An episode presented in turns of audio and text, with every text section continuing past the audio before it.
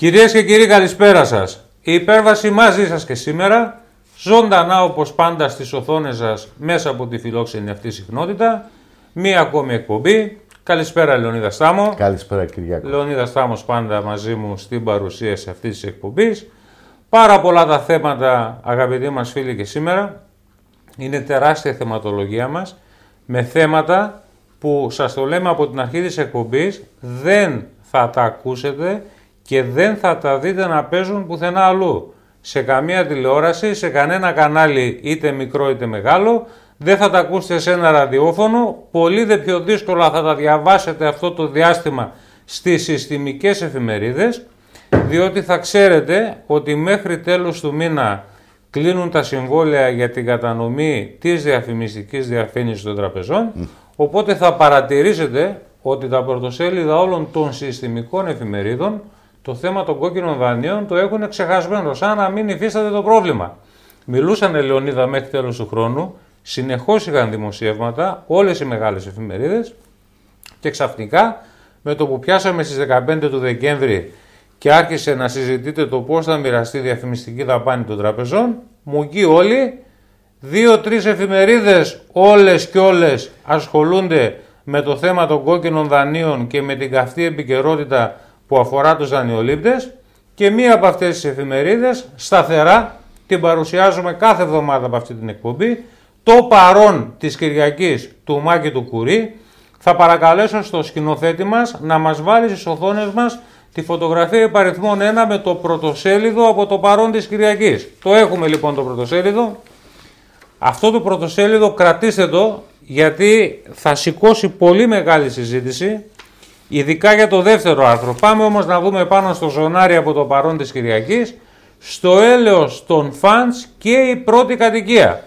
Και με το νέο παθευτικό δίκαιο, στο σφυρί θα βγαίνουν όλα τα περιουσιακά στοιχεία του δανειολήπτη. Είναι κάτι που σας το έχει πει ο Γιώργος ο Βαλέτας στις προηγούμενες εκπομπές. Θα μας το ξαναπεί και σήμερα που θα τον έχουμε μαζί μας από το δεύτερο μέρος σήμερα τον Γιώργο το Βαλέτα. Γιατί αγαπητέ μου Λεωνίδη έχουμε ένα θέμα σοβαρό που τον αφορά και θα μας το αναλύσει αυτός. Και να πάμε να δούμε το δεύτερο θέμα που είναι πάρα πολύ σημαντικό. Ένα εξαιρετικό άρθρο του καθηγητή του Νίκου του Χαριτάκη. Ανοιχτή επιστολή προς τον Υπουργό Ανάπτυξης και Επενδύσεων Άδωνη Γεωργιάδη. Κόκκινα δάνεια και προσβολή της κρατικής εξουσίας. Κρατήστε αυτό το προσβολή της κρατικής εξουσίας. Ευχαριστούμε τον σκηνοθέτη μας για την εικόνα.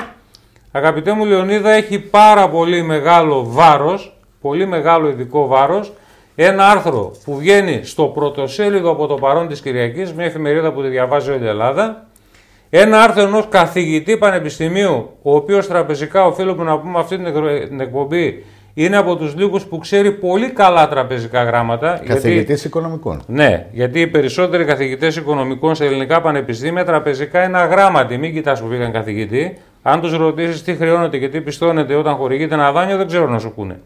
Ο Χαριτάκης όμως ξέρει γράμματα και ξέρει καλά γράμματα.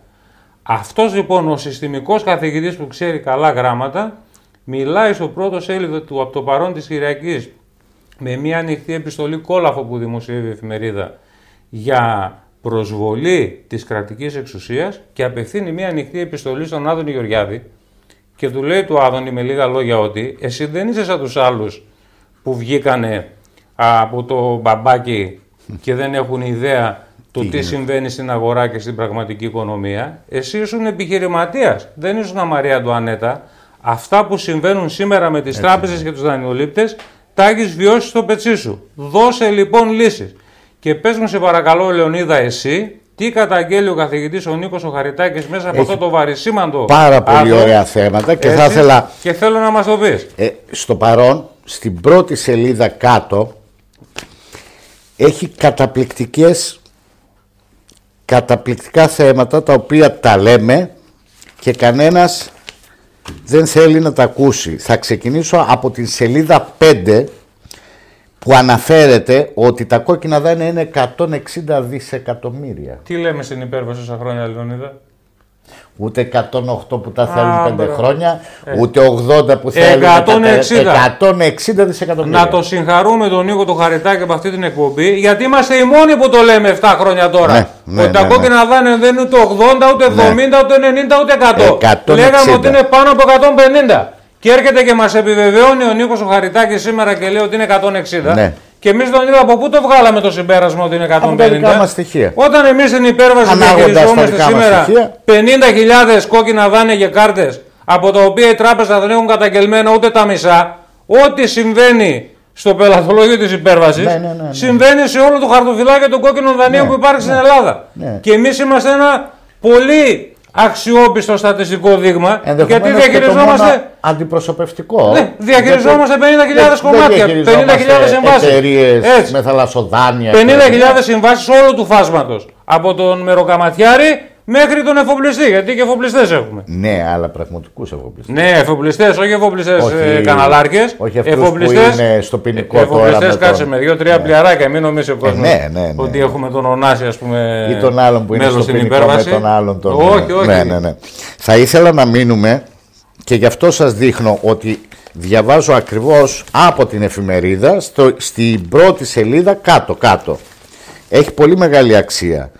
Το θέμα που θα μας απασχολήσει, γράφει ο καθηγητής, είναι η έκταση της προσβολής της κρατικής εξουσίας και των νόμων από τους διαχειριστές του νομικού και διοικητικού συστήματος. Η έκταση.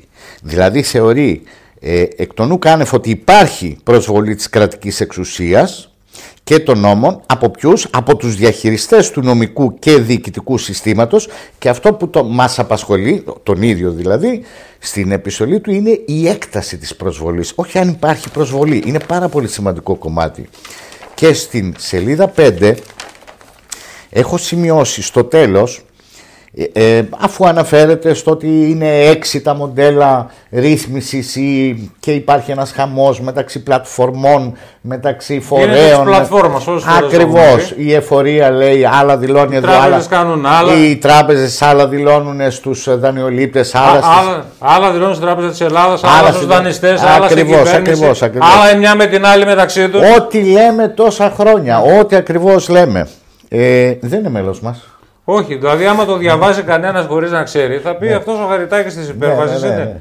Παιδιά της υπέρβασης είναι η κοινή λογική. Μπράβο, η κυρία. κοινή Μπράβο. λογική είναι της υπέρβασης. Και ευτυχώς, ευτυχώς, δεν είμαστε μόνοι μας, δεν είμαστε φωνή βόντος εν τη ερήμο. Δεύτερος καθηγητής Υπάρχουν και οικονομικών. άλλοι άνθρωποι πολλά, από, όλο, από όλο το φάσμα της κοινωνίας από τους απλούς ανθρώπους της καθημερινότητας μέχρι τους καθηγητές πανεπιστημίου το ξεχνάμε τον Γιώργο τον Βάμβουκα Ναι, ναι, ναι. που μας στήριξε από την πρώτη μέρα που μας έκανε τη γνωμο... και εκείνη τη γνωμοδότηση για το ΣΕΠΕ που Καθηγητής καθημερινά ΑΣΟΕ. καθηγητής της ΑΣΟΕ ο Γιώργος ο Βάμβουκας και με την ευκαιρία να τον ευχαριστήσουμε άλλη μια φορά Ναι. που με εκείνη τη γνωμοδότηση του Γιώργου του Βάμβουκα πόσους δανειολήπτες έχουμε σώσει στα δικαστήρια πόσους δανειολήπτες έχουμε σώσει στα δικαστήρια άρα λοιπόν είναι πάρα πολλοί άνθρωποι απλά δεν τους δίνεται βήμα Ναι. γιατί όπως βλέπεις αυτό το εξαιρετικό άρθρο Εξαιρετικό άρθρο. το βλέπεις στο παρόν της Κυριακής μόνο και αμφιβάλλω αν θα το αναπαράξει κάποια άλλη μεγάλη συστημική εφημερίδα γιατί σου είπα μοιράζεται η τραπεζική διαφήμιση αυτό το διάστημα μέχρι τέλος του μήνα έτσι Ναι. Να κλείσουμε αυτό γιατί είναι πάρα πολύ σημαντικό. Γράφει στο τέλος, σε τελική ανάλυση για τον πολίτη, κόμμα, εργαζόμενο και μη, κόμμα, το κράτος είναι υπεύθυνο.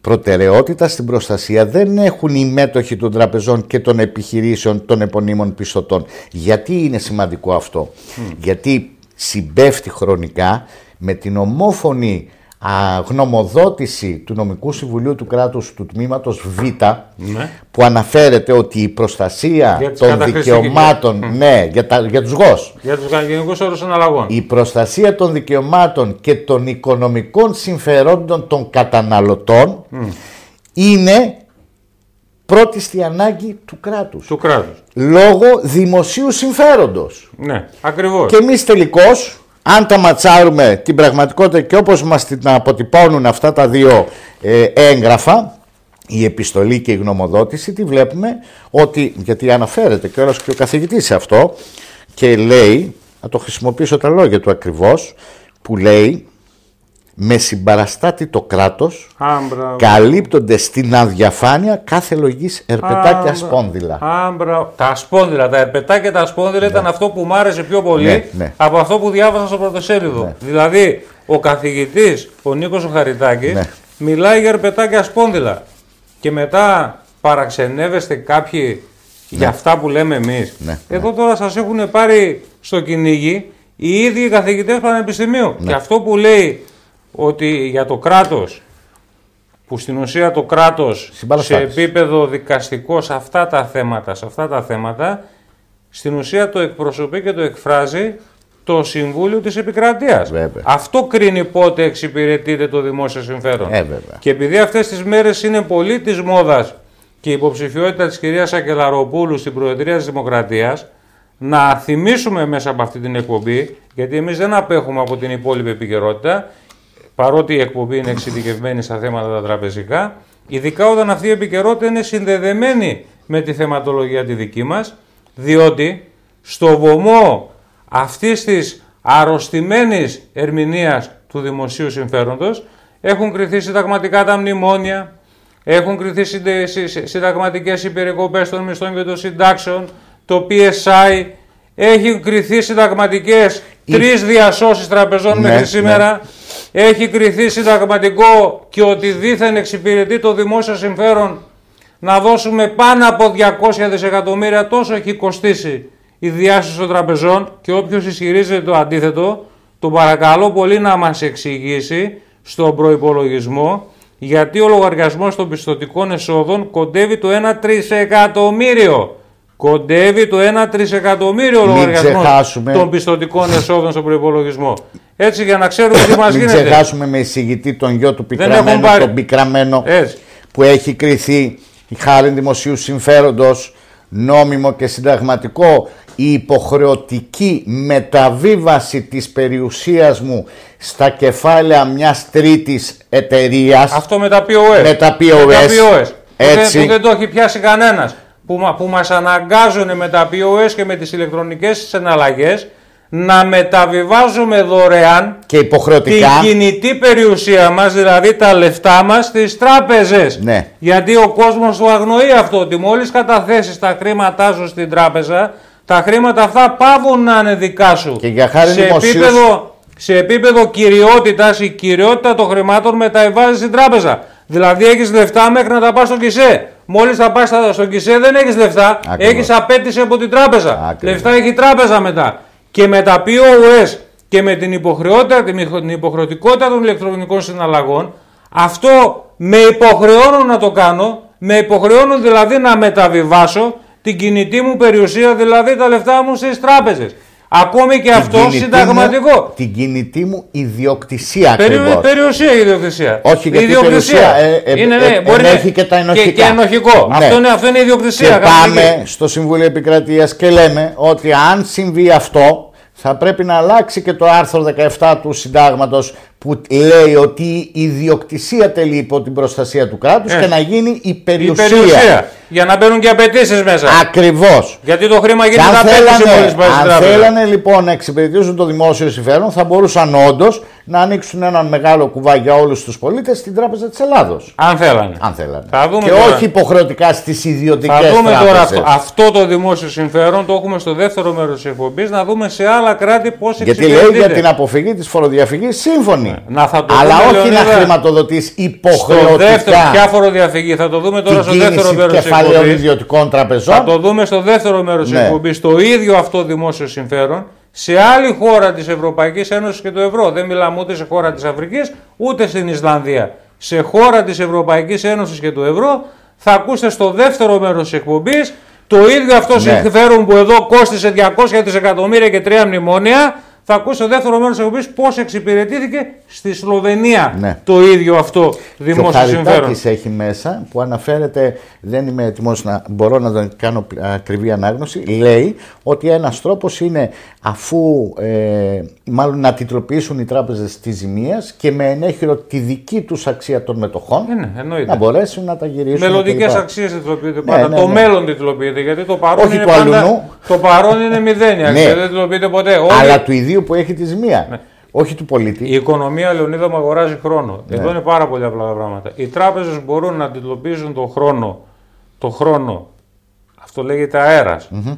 Δεν είναι όμως αέρας, άσχετα μα λέγεται αέρας. Στην οικονομία δεν είναι αέρας γιατί ο χρόνος είναι χρήμα. Mm-hmm. Έχουμε μάθει να διδασκόμαστε. Ναι. Έτσι. Λοιπόν, τιτλοποιείται ο χρόνος, το μέλλον και αν το μέλλον έχει μπροστά του κάποιο business plan της προκοπής για την Ελλάδα, για την ανάπτυξη, για την ιδιωτική οικονομία, για να βγούμε από την κρίση, για να ξαναγίνουμε παραγωγή και το καθεξής, το παιχνίδι θα είναι win-win. Αλλιώς αυτοί που θα κάνουν την τιτλοποίηση θα χάσουν, γιατί δικιά τους ευθύνη θα είναι αν το project πέσει στα βράχια ή αν πετύχει. Προφανώς λοιπόν δεν υπάρχει καμία Καμία μέρημνα για το μέλλον. Καμία, μα δεν Γιατί υπάρχει σχέδιο για το δεν μέλλον. Δεν θα βάζανε να εγγυηθεί το δημόσιο. Λεωνίδα, δεν υπάρχει σχέδιο για το μέλλον. Με, αν μιλήσεις με οποιοδήποτε μεγάλο τραπεζικό στέλεχος που ξέρεις ότι μιλάς, όλοι σκέφτονται και μην ακούτε αυτά που βγαίνουν και λένε με, έτσι, με στόμφο και με ωραία λόγια στις τηλεοράσεις και στις εφημερίδες. Όλοι το άγχος τους είναι πώς θα τη βγάλουμε μέχρι αύριο το πρωί. Ακριβώς, ναι. Δηλαδή, ο προγραμματισμός τους είναι από την Παρασκευή το πολύ μέχρι τη Δευτέρα. Η Τρίτη είναι υπόθεση της Δευτέρας. Δεν προγραμματίζεται από το ναι, Σαββατοκύριακο. Ναι, ναι, Έτσι λειτουργούν οι τράπεζες. Μέρα στη μέρα πηγαίνουν. Γιατί στην πραγματικότητα δεν ξέρουν τι τους γίνεται. Και με αφορμή τώρα αυτό το άρθρο του Νίκου του Χαριτάκη, όλη η σημερινή μας επικαιρότητα έρχεται να τεκμηριώσει αυτά που γράφει. Πραγματικά ο σεβαστός αυτός καθηγητής ο Νίκος ο Χαριτάκης στο παρόν της Κυριακής και θα ξεκινήσω με την πρόσφατη συνάντηση της Ελληνικής Ένωσης Τραπεζών με τα κλιμάκια των δανειστών την περασμένη εβδομάδα στην Αθήνα, αγαπητέ μου Λεωνίδα, όπου τα κλιμάκια το πρώτο που ζήτησαν από την Ελληνική Ένωση Τραπεζών ζήτησαν στις τράπεζες να επισπεύσουν οριζόντιους μαζικούς πληστηριασμούς ακινήτων χωρίς κανένα όριο αξίας. Δηλαδή και το σπιτάκι των 20, των 30, των 40, των 50 χιλιάδων ευρώ στο σφυρί. Αυτή είναι η οδηγία που έδωσαν οι δανειστές δια των κλιμακίων τους που ήταν εδώ στην Αθήνα στην Ελληνική Ένωση Τραπεζών και αυτή την οδηγία η Ελληνική Ένωση Τραπεζών πέρασε από κάτω στις τράπεζες και θα πάμε τώρα σε ένα πολύ σύντομο διάλειμμα. Μείνετε στις οθόνες σας, ναι. θα επιστρέψουμε σε 1,5 λεπτό για να σας πούμε και όλα τα άλλα μαζί που είπαν οι δανειστές και μετέφεραν από την Ελληνική Ένωση Τραπεζών σε όλες τις τράπεζες.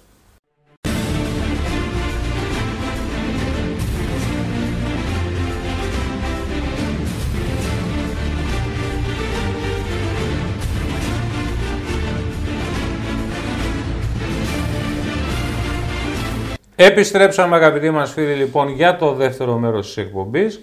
Θα ξεκινήσουμε Λεωνίδα μου από εκεί που μείναμε στο πρώτο μέρος. Οι δανειστές λοιπόν ζητούν οριζοντίως μαζικούς πληστηριασμούς χωρίς όριο αξίας και για να επιτευχθεί αυτό, άκου εδώ τώρα και ακούστε τα κι εσείς οι δικαστές γιατί σας αφορά άμεσα, γιατί κάποια στιγμή θα έρθει και η δική σας η σειρά. Λένε λοιπόν οι δανειστές απαιτούν τη χειραγώγηση της δικαιοσύνης. Δηλαδή, ξεπεράστε λέει τα εμπόδια που βάζει η δικαιοσύνη. Δηλαδή, τι είναι η δικαιοσύνη που βάζει εμπόδια, να καταλάβω. Να ξεπεράσουμε, λέει, τα εμπόδια και τις αγκυλώσεις της δικαιοσύνης. Η δικαιοσύνη δηλαδή που εφαρμόζει τον νόμο, τον ελληνικό και τον ευρωπαϊκό, είναι ε, ένας θεσμός ο οποίος δημιουργεί αγκυλώσεις στο ευάρεστο έργο του τραπεζικού συστήματος των φαν, των κορακιών και των εταιριών διαχείρισης κόκκινων δανείων.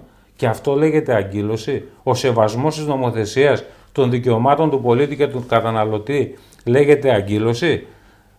Υπαγορεύουν λοιπόν οι δανειστές ότι πρέπει να χειραγωγηθεί η δικαιοσύνη, ούτως ώστε λέει, άκουσον άκουσον, να πεταχτούν έξω από τον νόμο Κατσέλη Όλοι οι 100.000 τώρα αυτοί που είχαν τις προσωρινές διαταγές και ξεσκονίζονται εδώ και δύο μήνες και ψάχνουν αφορμή το πώς θα τους πετάξουν έξω τον έναν μετά τον άλλον.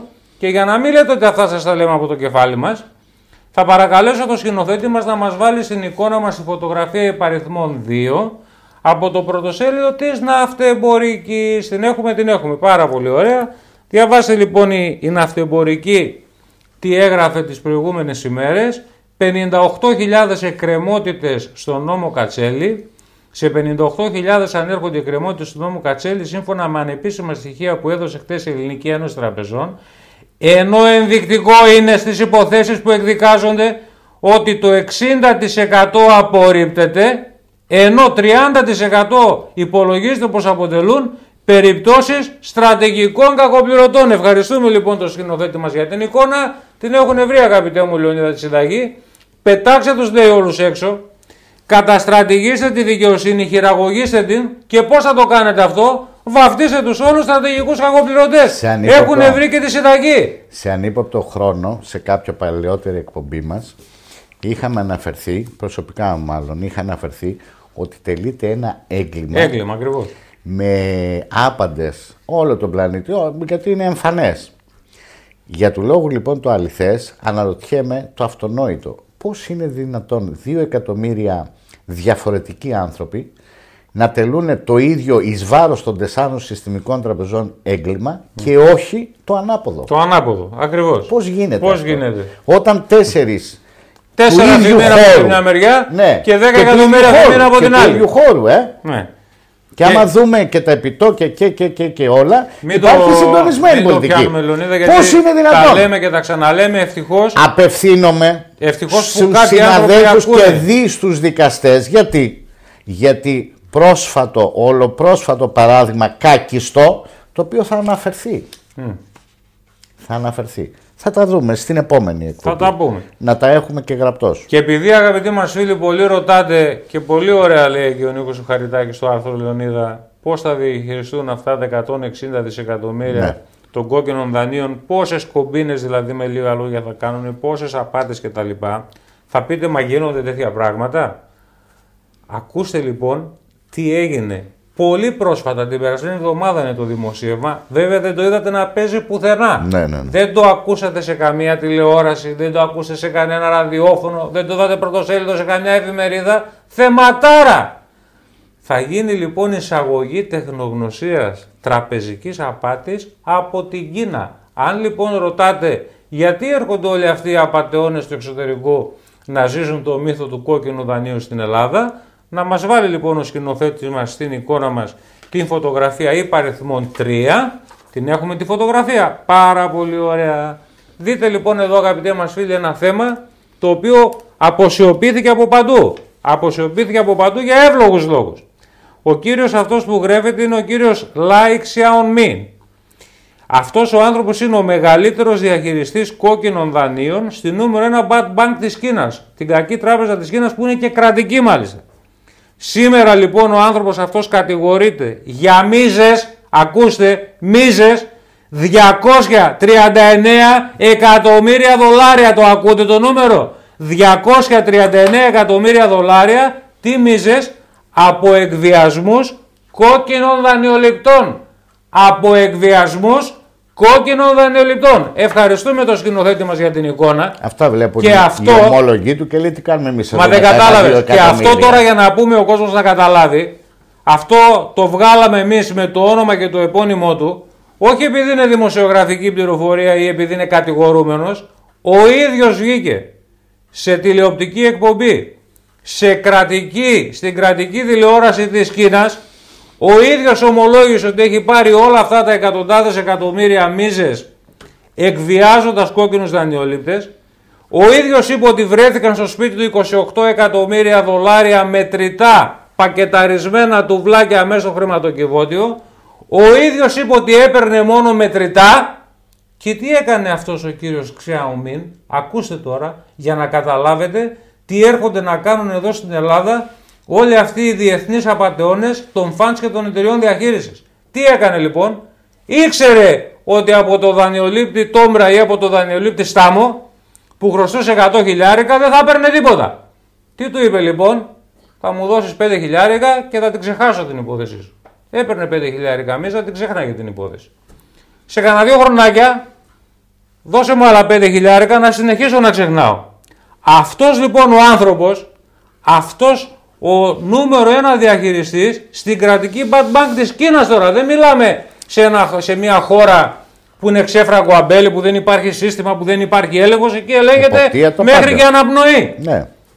Αυτός λοιπόν εκεί ο άνθρωπος έκανε αυτό το ανδραγάθημα. Για ελάτε τώρα τι θα κάνουν αυτοί σε ένα ξέφραγο αμπέλι που λέγεται Ελλάδα. που δεν υπάρχει κράτος, που δεν υπάρχει κρατικός μηχανισμός, που κουμάντο κάνει η Τράπεζα της Ελλάδος, που πρωθυπουργός αυτής της χώρας, έχω πει 100 φορές από αυτή την εκπομπή, είναι σήμερα ο Γιάννης ο Στουρνάρας, δεν είναι ο Μητσοτάκης, ούτε ήταν ο Τσίπρας όσο ήταν πρωθυπουργός. Οι τράπεζες κάνουν κουμάντο. Έρχονται οι ξένοι και λένε στην Ελληνική Ένωση Τραπεζών Ναι. ότι πρέπει να χειραγωγηθεί η δικαιοσύνη για να γίνει δουλειά.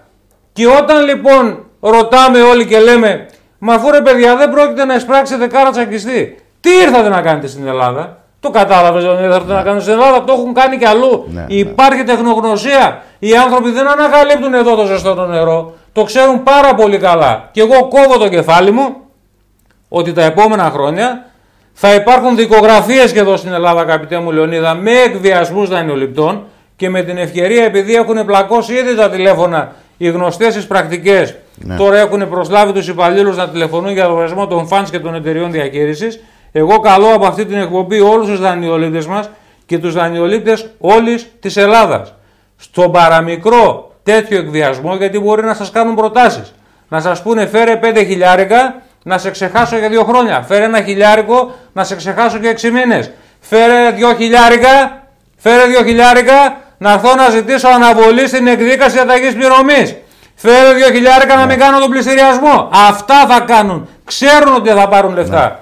Και στην πλάτη τη δική μας, αυτοί θα γίνουν εκατομμυριούχοι, στην ουσία, συνεχίζοντας να ζημιώνουν και να ληστεύουν τις τράπεζες. Γιατί αυτοί οι άνθρωποι θα πληρώνονται από τις τράπεζες για να κάνουν προσωπικές business, όπως έκανε ο κύριος Λάι Xiaomin στην Κίνα. Αυτοί θα πλουτίσουν, οι τράπεζες δεν θα εισπράξουν, ο κόσμος θα εκβιάζεται και θα πληρώνει μίσες και θα είμαστε όλοι μια πολύ ωραία ατμόσφαιρα, αγαπητέ μου Λεωνίδα. Και για να μην- και θα λέμε ότι πάμε για την ανάπτυξη. Για να μην απενοχοποιούμε και τις τράπεζες, οι Τι να τράπεζες θα ξεπενοχοποιούμε; καλύπτουν τις ζημιές τους από την Μα οι αναβαλώμενη τράπεζες δεν φορολογία. έχουν πρόβλημα, ρε Λεωνίδα. Οι τράπεζες όσο και να τους λείψουν θα τις Όχι, διασώσουν μην και βγάλουμε στο τέταρτη, προσκήνιο και τέταρτη τους και πέμπτη απατεώνες. και δέκατη φορά. Α, Τους- τώρα δεν τους βγάλουν τον Ηρακλή. Ναι, ναι, Αύριο ναι. θα τους βγάλουν πόσους ήρωες έχει η ελληνική μυθολογία; Χιλιάδες. Ξέρεις πόσους πολλούς, Ηρακλείδε έχει μπορούν να βγάλουν. Έχει πολλούς. Έχει Θησέα, Περσέα, πόσους έχει; Αχηλέα, πολλούς, Οδυσσέα. Έχουν να βγάλουν πάρα πολλούς ήρωες ακόμα. πώς δεν Άρα ξέρω. λοιπόν, Έχει πολλούς. Άρα λοιπόν αγαπητοί μας φίλοι ετοιμαστείτε γιατί έρχεται τσουνάμι πληστηριασμών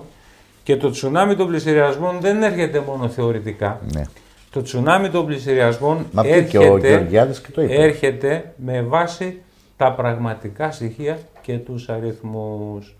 Και θα παρακαλέσω το σκηνοθέτη μας για να το καταλάβετε, να μας βάλει στην εικόνα μας τη φωτογραφία υπαριθμών 4. Την έχουμε. Πάρα πολύ ωραία.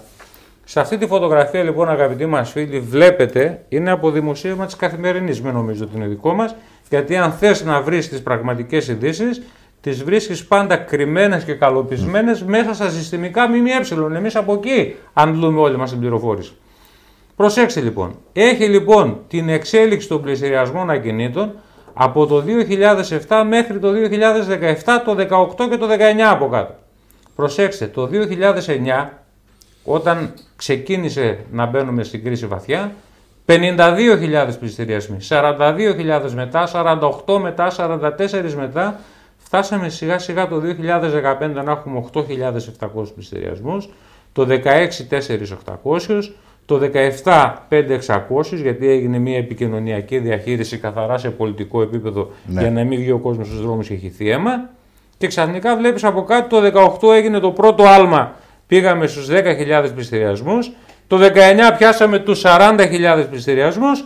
Και για το 2020 ευχαριστούμε το σκηνοθέτη μας για την εικόνα 20 και 21 ζητάνε οι δανειστές παρακαλώ από τις τράπεζες το είχε πρωτοσέλιδο πριν από μια εβδομάδα πάλι το παρόν της Κυριακής 250.000 πληστηριασμούς εμείς το δείξαμε το πρωτοσέλιδο μέσα από αυτή την εκπομπή Ναι. Άρα λοιπόν οι πληστηριασμοί θα έρθουν αγαπητοί μας φίλοι. Γιατί, Γιατί τώρα προσπαθούν να μας πείσουν ότι επιστρέψαμε στην κανονικότητα. Ακούω τη Φόφη τη γεννηματά που λέει τώρα που τελείωσε η κρίση. Ποια κρίση τελείωσε κυρία Φόφη. Μπορεί η κρίση να τελείωσε για σένα. Για μας η κρίση δεν τελείωσε. Υπάρχουν 10 εκατομμύρια Έλληνες, εκ των οποίων τα 9.500, τα 9.500.000 είναι ακόμα στην κρίση, δεν τελείωσε καμιά κρίση.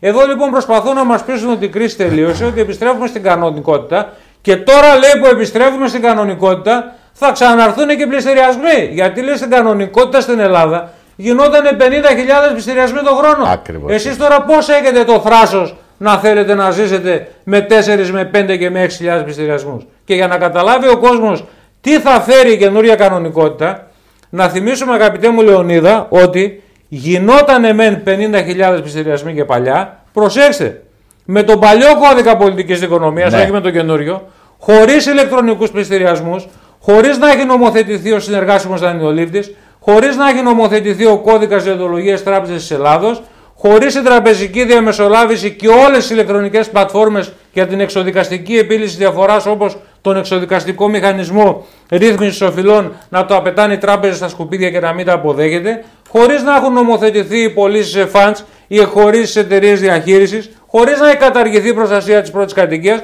χωρίς να έχει καταργηθεί ο νόμος Κατσέλη και με όλα αυτά γινόταν 50.000 πληστηριασμοί το χρόνο.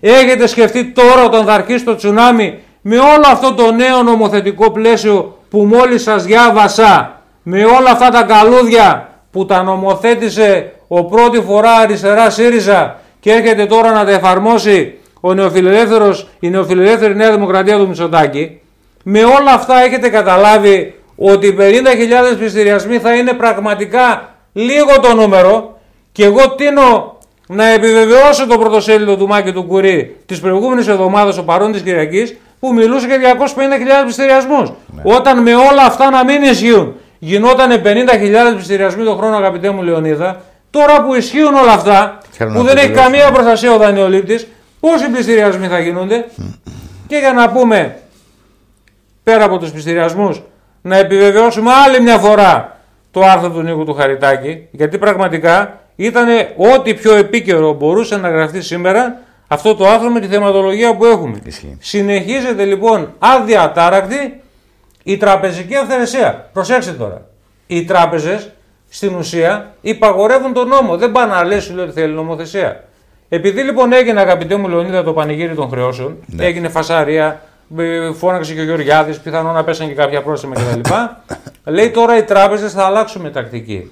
Θα το κάνουμε λέει όπως οι εταιρείες τηλεφωνίας. Δηλαδή δεν θα χρεώνεσαι για μια μεταφορά, για ένα έμβασμα, για μια κατάσταση, για ένα έτσι, θα κάνουμε πακέτο. Όπως δηλαδή κάνεις πακέτο και σου λέει πάρε 3 ώρες συνομιλία, 100 SMS ε, και 5 ώρες ίντερνετ, όπως λένε οι εταιρείες Ναι, τηλεφωνίας. ναι, ναι, ναι, ναι. Θα λέει λοιπόν και αυτός πάρε 10 εμβάσματα, 2 αναλήψεις, 4 καταθέσεις και θα στο έχει υποχρεωτικό πακέτο που θα το προπληρώνεις και που θα το χρεώνεσαι άσχετα αν δεν το χρησιμοποιήσεις. Πρόσεξε. Αυτό τώρα μιλάμε. Είμαστε στην Ελλάδα της Ευρωπαϊκής Ένωσης και του ευρώ και οι τραπεζικές συναλλαγές πάνε να γίνουν όπως τα πακέτα κινητής τηλεφωνίας.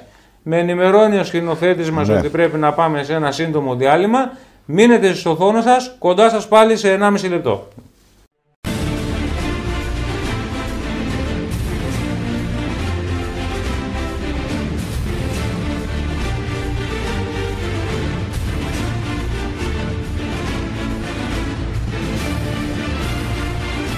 Επιστρέψαμε λοιπόν αγαπητοί μας φίλοι για το τρίτο μέρος της εκπομπής. Μαζί μας ο Γιώργος ο Βαλέτας. Καλησπέρα Γιώργο και σε εσένα. Καλησπέρα και από Που εμένα. μας έκανε στο διάλειμμα και γελάσαμε γιατί διαμαρτυρήθηκε και λέει είναι πολύ αντίξωες οι συνθήκες Έχουμε λέει, που κρύο κάνουμε εδώ πέρα. Αυτή την εκπομπή. Θα φύγω λέει από εσάς και θα πάω στο Γιώργο τον Αυτιάποδο. Δεν θα ξανάρθω στην εκπομπή. Θα κάνεις το ίδιο πράγμα. λοιπόν, σιγά μην σε αφήσει ο Αυτιά να λες αυτά που λέμε εδώ σε αυτή την εκπομπή. Εκεί θα και λιβανίζεις. Αν είσαι καλός στο λιβανιστήρι, μπορείς και να πας. Πάμε λοιπόν να συνεχίσουμε από εκεί που μείναμε στο δεύτερο μέρος. Είπαμε λοιπόν ότι έρχονται τα πακέτα των τραπεζικών υπηρεσιών. Καταργούνται μία-μία όλες οι τραπεζικές συναλλαγές στο ΚΙΣΕ. Θα παρατηρήσετε όσοι συναλλάσσετε ακόμα με τράπεζες ότι κάθε μέρα που περνάει όλο και λιγότερες συναλλαγές γίνονται στο ΚΙΣΕ. Οι τράπεζες θέλουν να συναλλάσσονται ηλεκτρονικά. Σας το είπαμε στο πρώτο μέρος της εκπομπής το γιατί.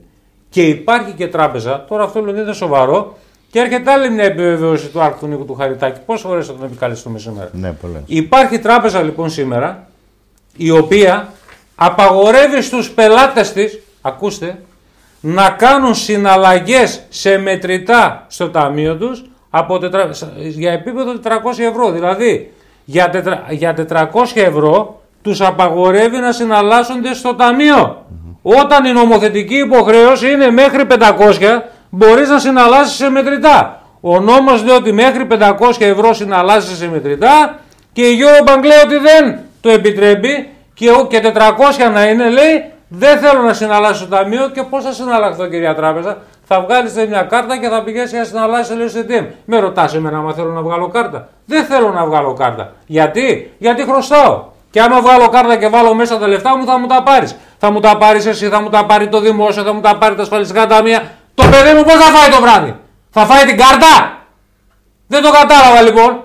Και έρχεται αυτή η τράπεζα και αυθαιρετή και όλες οι τράπεζες μαζί. Κατά αυτόν τον άθλιο τον τρόπο, τον εκβιαστικό, και σου λέει ότι παρότι ο νόμος λέει 500, εγώ δεν γουστάρω λέει να συναλλάσσει σε, σε μετρητά στο ταμείο μου. Και τότε το ταμείο τι το έχεις άμα δεν θες να συναλλάσσω σε μετρητά; Γιατί γράφεις ταμείο; Γράψε καρτίο. Να παίρνεις μόνο κάρτες. Δεν το κατάλαβα.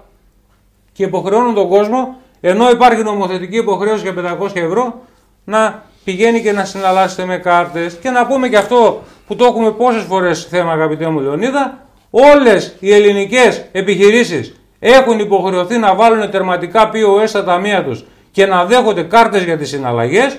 Ποιες είναι οι μόνες επιχειρήσεις αγαπητοί μας φίλοι στην Ελλάδα που δεν έχουν τερματικά POS στα ταμεία τους και δεν δέχονται και, και κάρτες για την εξόριξη των συναλλαγών σας, οι τράπεζες. Σας φαίνεται αστείο, ε; Δεν είναι καθόλου αστείο. Σας προκαλώ λοιπόν αύριο τον καθένα από εσάς που ακούει αυτή την εκπομπή να πάει στην τράπεζά του και να πει ήρθα κυρία τράπεζα να πληρώσω το λογαριασμό της ΔΕΗ. Πόσο είναι; 180 ευρώ. Δεν έχω μετρητά πάρτε την κάρτα. Και σου πει η τράπεζα δεν παίρνουμε κάρτες κύριε. Και εγώ τι πρέπει να κάνω; Πάτε έξω στο ATM, σηκώστε μετρητά και ελάτε να μας τα δώσετε μετρητά. Γιατί, για να πας από το ATM και να πληρώσεις την προμηθιούλα. Γιατί αν πας στην τράπεζα που είσαι πελάτης, τα παίρνει απευθείας από το λογαριασμό σου. Αυτό συμβαίνει από πας από τη μια τράπεζα στην άλλη. Σε στέλνει λοιπόν από το ATM να περάσεις από το ΔΙΑ, να σε χρεώσει 2,5 ευρώ να χρησιμοποιήσεις την κάρτα σου, να πάρεις τα μετρητά, να πας στο ταμείο και να σου πάρει και την προμήθεια στο ταμείο της συναλλαγής σε μετρητά. Εδώ λοιπόν μιλάμε, αγαπητοί μας φίλοι, για εγκλήματα, πραγματικά εγκλήματα που διαπράττονται καθημερινά, πλήρης οριζόντια διαφορία. Το κράτος δεν υπάρχει.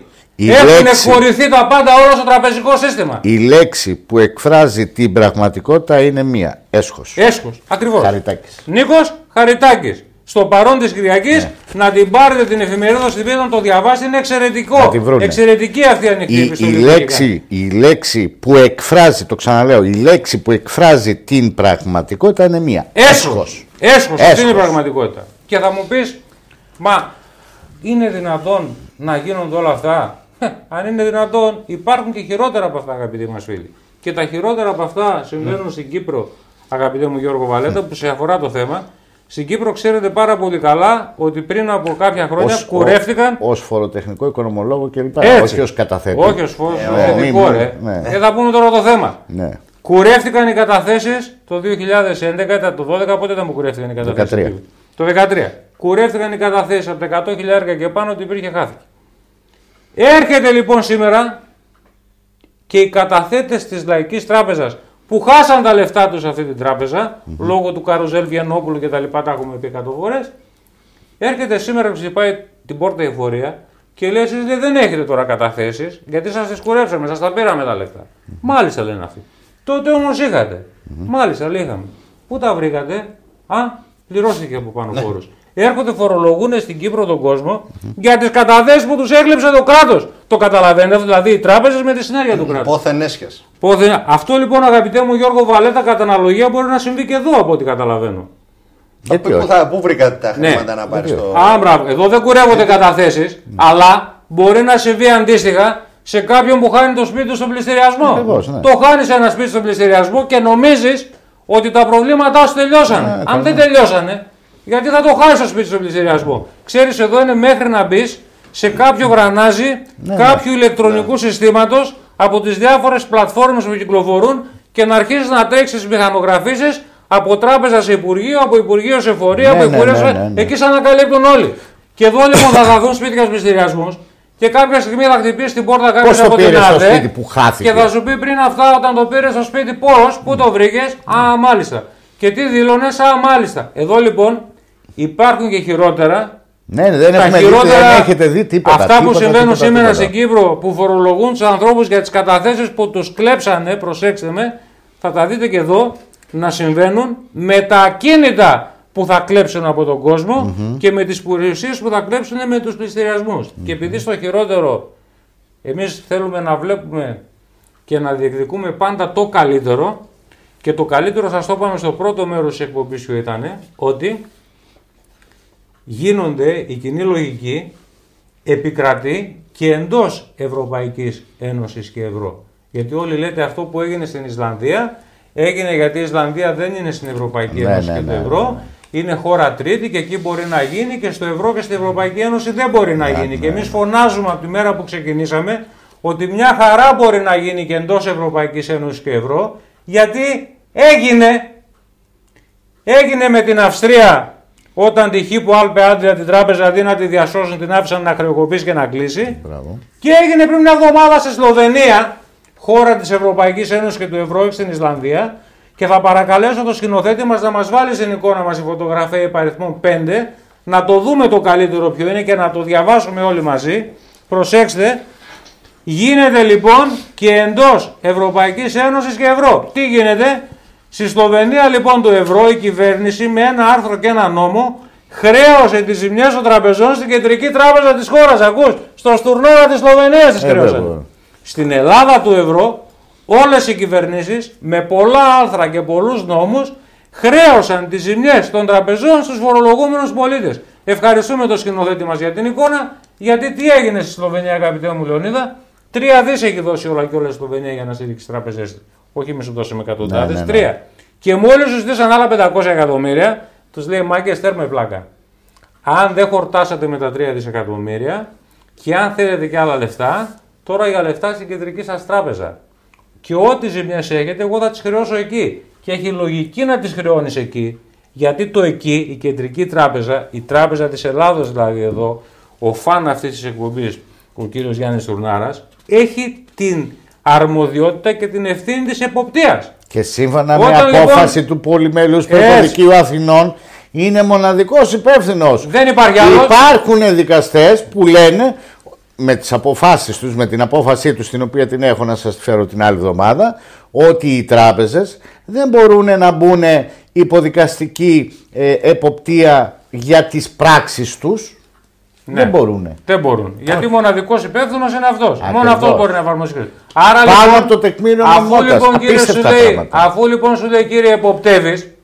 είσαι μοναδικός υπεύθυνος. Και, και έχεις το αποκλειστικό προνόμιο της Αποκλειστικό, εποπτεία. βεβαίως. Είναι αποκλειστική αντιπροσωπεία. Άρα εσύ φταίς. Είναι, αντιπροσω... είναι αποκλειστική αντιπροσωπεία Ναι. της Ευρωπαϊκής Κεντρικής Τράπεζας. Ναι, ναι. Δεν μπορεί να πάει κι άλλος να φέρει κι άλλος Όχι. λάντα από εκεί. Όχι, δεν Δε- εκεί είναι, η απο- είναι αποκλειστική Δεν αντιπροσωπεία. γίνεται, Είναι δεν μόνος στον Άρα. Έτσι είναι. Όταν είσαι λοιπόν αποκλειστικός αντιπρόσωπος, τα λέμε μπακάλικα να τα καταλαβαίνει ο Ναι, κόσμος. ναι. Όταν λοιπόν είσαι αποκλειστικός αντιπρόσωπος, αυτό το Σαμπουάν Έτσι, που ακριβώς λέγεται είναι. Τράπεζα της Ελλάδος εδώ, Ακριβώς έτσι. και έχει την ευθύνη της εποπτείας, άμα δεν τα έκανες καλά τη στιγμή που απαγορεύεις και στο κράτο να ελέγξει, θα πληρώσεις τη ζημιά. Οπότε μια χαρά η Σλοβενία το έκανε. Εμείς εδώ κοιμόμαστε όρθιοι για τις φοροαπαλλαγές των κομμάτων που το έχουμε θέμα, θα το πούμε στην άλλη εκπομπή. Γιατί δεν έχουμε σήμερα χρόνο και να τρέξουμε γρήγορα γρήγορα με την επικαιρότητα του Γιώργου του Βαλέτα, ο οποίος σήμερα για πρώτη φορά, για πρώτη φορά τα τελευταία δύο χρόνια δεν έχει 120 δόσεις. δεν έχει πλατφόρμες. Έχει τα πάντα όλα εκτός από αυτά. Ξέρεις, με ρωτάνε Γιώργο οι φίλοι, με παίρνουν στο τηλέφωνο και μου λένε: Ξέρεις πόσοι, πόσοι αποκαλούν τα μέλη μας, Ο πλατφόρμας. Σόπα. ναι, αυτό λέει ο πλατφόρμα ο Βαλέτα τι κάνει, γιατί τους έχεις τρελάνει στην πλατφόρμα. τους έχεις άλλου να πάρκινγκ από πλατφόρμα σε πλατφόρμα. Έτσι, για πες μας λοιπόν σήμερα τι γίνεται. Τελική ευθεία λέει η Για τις διασύνδεση ταμιακές. Εντάξει, των το έχουμε- ταμιακών με το τάξη. Για πες. Το έχουμε ακούσει πολλές φορές αυτό στο παρελθόν. Φαίνεται ότι θα γίνει πραγματικά μέσα στο 2020 η διασύνδεση των ταμιακών μηχανών online με το TaxisNet. Ε, θα παρακολουθείτε δηλαδή η έκδοση των φορολογικών αποδείξεων από τις ταμιακές σε πραγματικό χρόνο και θε- θεωρώ ότι είναι η πραγματική βούληση να γίνει αυτή μέσα στο 2020 καθώς θα αποσυρθούν οι παλιές ταμιακές μηχανές μέχρι τις 31 Πέμπτου που αυτό είναι και το επόμενο μας θέμα. Δηλαδή θα αποσυρθούν ό,τι, ό,τι δεν Θα είναι online με το τάξη θα αποσυρθούν αποσύρεται. Όσες δεν μπορούν να διασυνδεθούν με το TaxNet και έχουν παλιά ε, Λογισμικά. παλιά λογισμικά και δεν μπορούν να συνδεθούν, θα πρέπει να αποσυρθούν. ε, Και μέχρι δεν θα βρει, 31 και δεν θα βρει ο Μαρτίου Έλληνας 2020. πατέντα τώρα, θες να μου πει. Πώς; Δεν θα βρει ο Έλληνας πατέντα. Εδώ βρέθηκαν πατέντες Ε, να, σίγουρα. να δίνεις αποδείξεις που δεν περνάνε από εδώ, που περνάνε από εκεί, που Εντάξει. το Από ΦΠΑ τη το στιγμή- στέλνουν. από τη στιγμή το που- στέλνουν το ΦΠΑ από την Γλυφάδα στην Απλά- Κρήτη, στη Βουλγαρία, Από τη στα στιγμή νησιά που- Κέιμαν και κάποια στιγμή δεν ξέρω εγώ Η που έννοια βρίσκεται. του κοινωνικού κράτους είναι ένας μύθος του εσώπου. Έτσι, μπράβο. ο Έλληνας οφείλει να βρει τρόπους να επιβιώσει. Λοιπόν, είναι πάρα πολύ απλό. Το, το κριτήριο είναι ένα σήμερα. Ότι ο σώσον εαυτόν σωθήτω και το δώσει μην σήμερον. Ακριβώς. Δώσ ημίν σήμερον. Το Ακριβώς. λέει και το πάτερ ημών. Τι λέει; Τον άρτον ημών των επιούσεων δώσει ημίν σήμερον. Έτσι είναι. Για το δώσει ημίν σήμερον πρέπει να τρέχουμε όλοι και ο καθένας για να πάει το βράδυ. Γιατί δεν είναι αστεία όλα. Δεν είναι καθόλου αστεία. Για να πάει το βράδυ ένα πιάτο φαγητό στη γυναίκα του και τα παιδιά του στο σπίτι του. Ή για να βοηθήσει το παιδί Ή του για να να βοηθήσει σπουδάσει. το παιδί του, όχι να σπουδάσει. Να είναι και άνθρωποι σπουδάσει. που βοηθάνε τα παιδιά του Όχι. να φάνε. Ναι, γιατί είναι αυτό άνεργα. Είναι το 10%. Αφού σπουδάσανε και μετά. Είναι και άλλο 10, πρέπει Θέλει να να σπουδάσει. σπουδάσει. Δεν θα Έτσι. τον κάνω εγώ στουρνάρα, Έτσι. στουρνάρι για να είναι ο στουρνάρας εκεί. Ακριβώς. Έλα, σε παρακαλώ. Για προχωρά. Σχετικά λοιπόν με τις ταμιακές μηχανές να πω και το εξής ότι μέχρι ε, πριν κάποιους μήνες δεν ήταν υποχρεωτικές στη Γερμανία. Εδώ μας έχουν κάνει πειραματόζα και το έλα. έχουμε Το έχω- το έχουμε πει. πολλές φορές.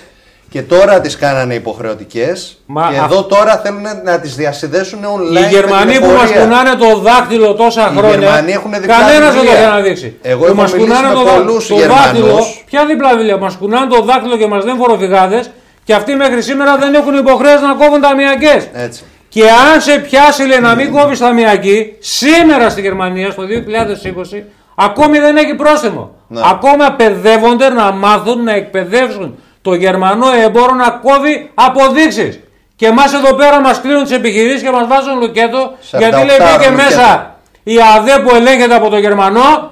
Δεν έκοψες δεν τρεις αποδείξεις, σου κλείνω 48 ώρες το κατάστημα. Έτσι. Και μου το κλείνει ο Γερμανός που δεν έχει υποχρέωση να κόβει αποδείξεις. Που δεν έχει υποχρέωση να κόβει Και αποδείξει. έχουν όλοι διπλά βιβλία. Για πες μας Γιώργο άλλο τι έχουμε γιατί δεν έχουμε χρόνο. Μόνο Λοιπόν. χρόνο δεν έχουμε. Από όλα τα άλλα έχουμε.